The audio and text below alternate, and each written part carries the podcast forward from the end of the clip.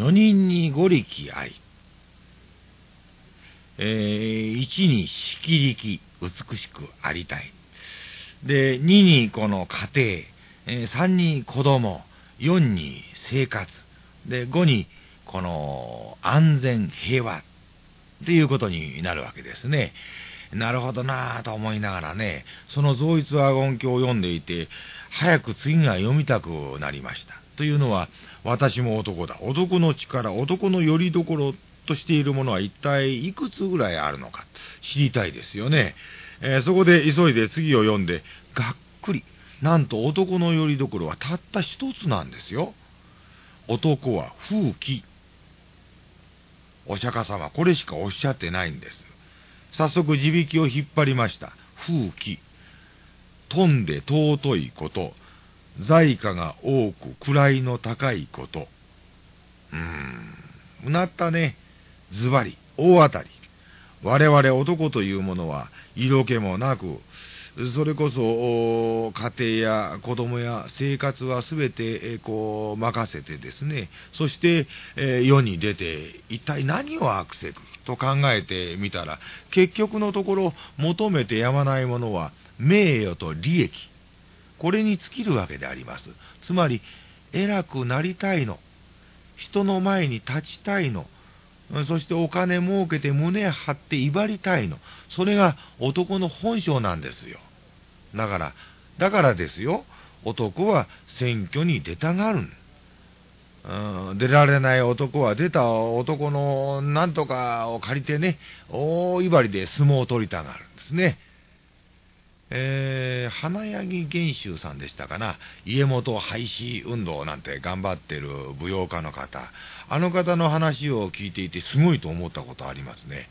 前後は省きますけれども、とにかく、えー、彼女にいろんな男が会いに来るわけですね。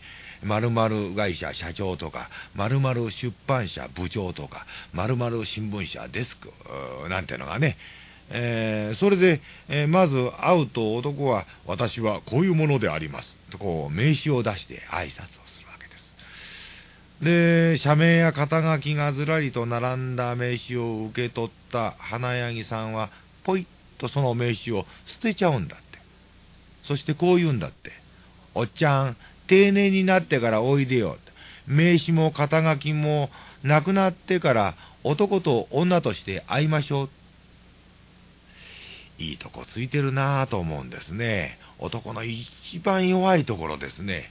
だって男が一生かかって力入れてることは、うー結局その名刺の肩書きと胸につける大きな花飾りだけなんですよね。名誉は抜き、金儲けに徹するという人もいますよ。それで大成功した男、日銭が何億と転がり込んでくるおじさん、いい年になってふと考えたら、富は十分だが、この、気、尊いという方がね、えー、名誉の方が足りないことに気がついた。えー、途端にこの人、ドカッとね、この富の方をつぎ込んでね、テレビに出てね、えー、一日一善なんて、こう、まあ、尊いことをおっしゃってらっしゃいますな。あいや、あの人が悪いって言うんじゃないんですよ。えー、男の行き着くところはあの辺だということを言いたい。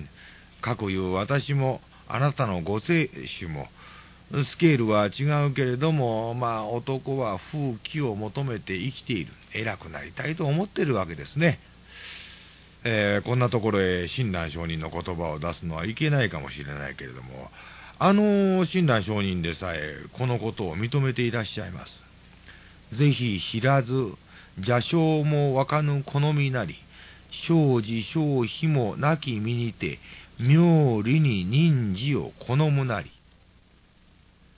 何が是か、何が非か、何が邪か、何が正かも知らず、さらには、母が子に抱く慈悲の心のかけらもないこの私であるにもかかわらず、名誉や利益のために人の前に立ちたがるのは何という嘆かわしいことであろうか。まあ正直な方だなぁと思うんですね。おや、お茶飲み話は当たり障りのないところを良しとするなんて言いながら、えらいことになりましたね。えー、今日はこれでおしまい。まあ、奥さん、あなたのご主人、家の中でぐらいせいぜい威張らせてあげてくださいよね。